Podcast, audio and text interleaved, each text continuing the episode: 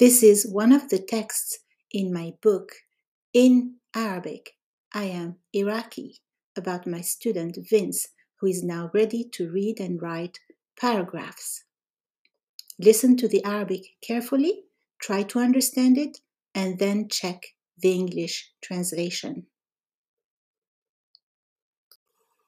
خمسة فينس لديه عدد من الهوايات إلى جانب دراسة اللغة العربية. فهو يحب النحت ويستمتع بصنع أشياء صغيرة من الخشب. هل يمكن أن يكون هذا لأن جده كان يعمل في الخشب؟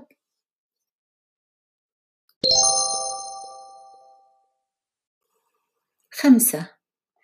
فينس لديه عدد من الهوايات إلى جانب دراسة اللغة العربية فهو يحب النحت ويستمتع بصنع أشياء صغيرة من الخشب هل يمكن أن يكون هذا لأن جده كان يعمل في الخشب؟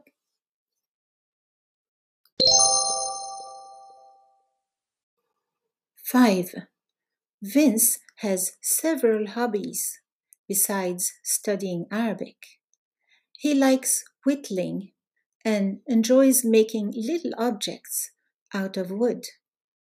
Could this be because his grandfather worked on wood?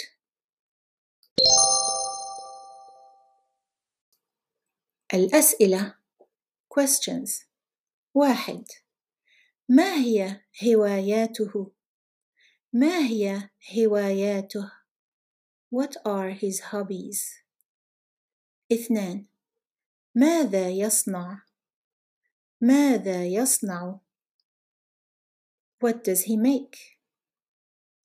ثلاثة لماذا يستمتع بصنع الأشياء الصغيرة من الخشب؟